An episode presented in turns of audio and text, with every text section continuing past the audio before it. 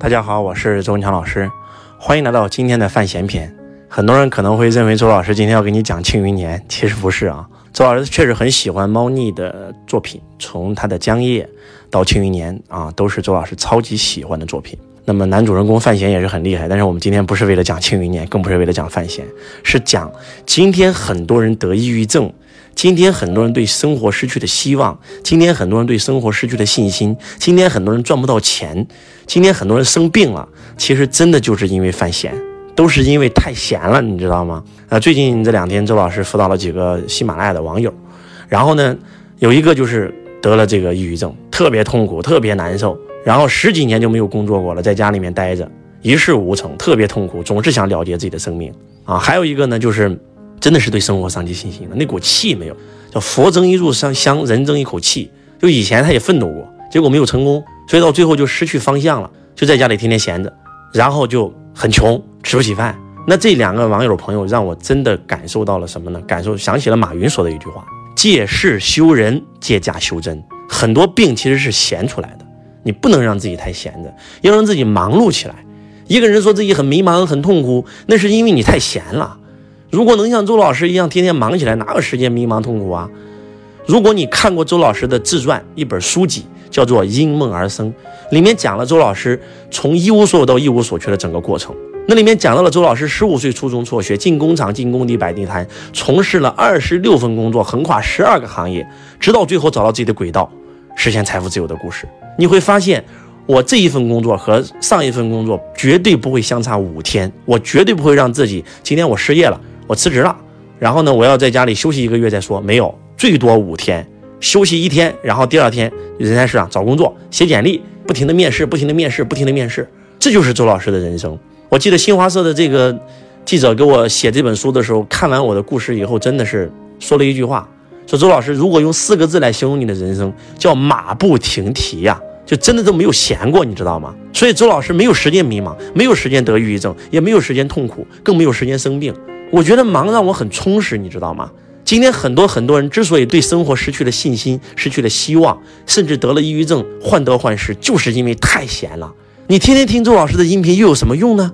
如果你听了周老师的音频，老师给了你力量，你就找一份工作去做，对不对？从基层做到中层，做到高层，有了能力也攒了钱了，然后找到好项目了就创业，就这么简单。想去投资，对吧？看到别人炒币赚钱了，是吧？那你懂吗？你有钱吗？你没有怎么办？你得去学，你得去了解呀，对不对？就像我的老师告诉我说，房地产和金融未来会是中国最大的趋势。我二话没讲，我就进入了房地产公司上班。中国最大的房地产公司，我几乎全干过，干了五年，整个行业全摸通了，就在这个行业里面开始投资创业，对吧？那我的太太喜欢金融，就让她去金融公司上班，完全了解。了解完以后，他懂什么是股票，懂什么是金融了，就开始炒股票。也在这个领域里面创业投资，那你今天你想你对比特币有兴趣，你都不懂比特币，你就去投资，你肯定亏啊！咋弄？去货币网上班，扫地都行。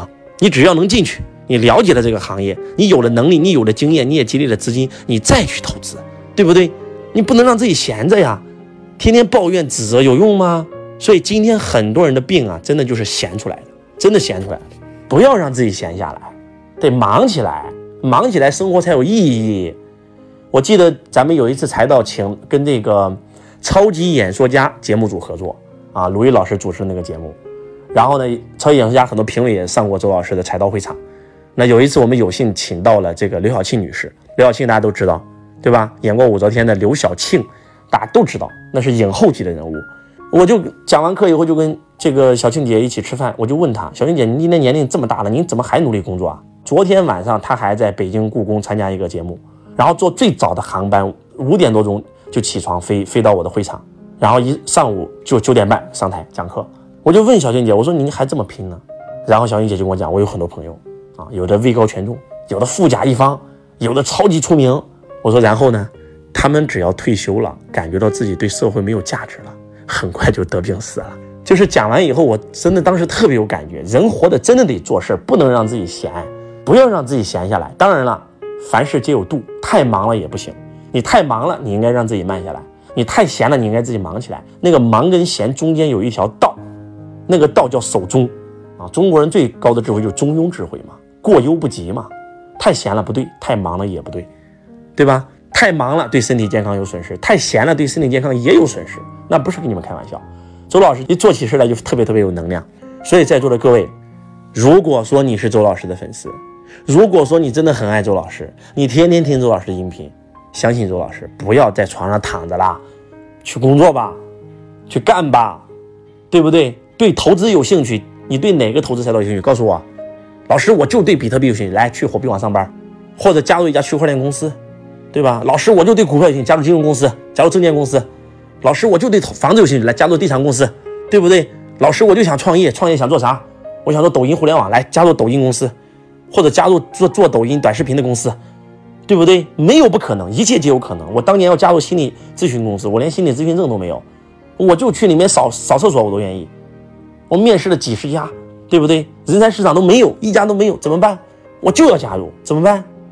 我打开深圳工商局网站。把心理咨询有限公司的后缀输上去，在工商局注册的一百多家公司，我一一找出来，然后一家一家搜他们的网站，有的找到了，有的没找到。找到了以后就给他们邮箱里投简历，结果投完以后石沉大海，没有一个人回我，我就一家一家打电话，他们一看我没有证都不要我，只有电话打到三十通，我有两家愿意给我一个面试的机会，我去的第一家就搞定了，就上班了。我给你们讲的这个故事都是周老师二十岁的故事。就是在这个世界上，只要我想做，没有不可能。我想进入一家公司上班，我还进不去，你开啥玩笑啊？对不对？老师，我就对服装有兴趣，进入服装公司上班，做销售，了解这个行业，对吧？创业需要什么？创业需要能力、经验和资源，而这三个东西只有去上班才能获得。投资需要什么？能力、经验和资金，对吧？这三个东西也是要去到这个公司才能够获得，就这么简单，哪有什么迷茫的？干吧，干就对了，只要干不死就往死里干。周老师特别喜欢猫腻的作品。对吧？特别是这个范闲这个主人公和宁缺啊，江夜里面的主人公，他们杀人真的是非常厉害，那绝对是高手。就有人问他们俩：“你杀人的本事在哪学的呀？年纪轻轻的这么厉害？”他们两个都说了一句话：“杀人的本领当然是在杀人中学的。”你看，对吧？看过《庆余年》的都知道，范闲几岁啊？啊，六岁就开始杀人了吧？对不对？然后那个宁缺就更不用说了，也是一样。周老师指的是。通过这个小说来给你比喻，在运动当中学习，在战斗当中成长，不要闲着。想创业都不去上班，你能学会创业吗？想投资你都不了解你，你能投资成功吗？所以不要让自己闲下来，闲下来会生病的，会发霉的，会臭的。干干干，对不对？这个日本的稻盛和夫先生有一本书就叫《干干法》往，死里干，干就对了。只要干不死就往死里干，不要让自己闲下来，好吧？希望今天周老师的范闲篇能够唤醒你，干干干！我是周文强老师，我爱你如同爱自己。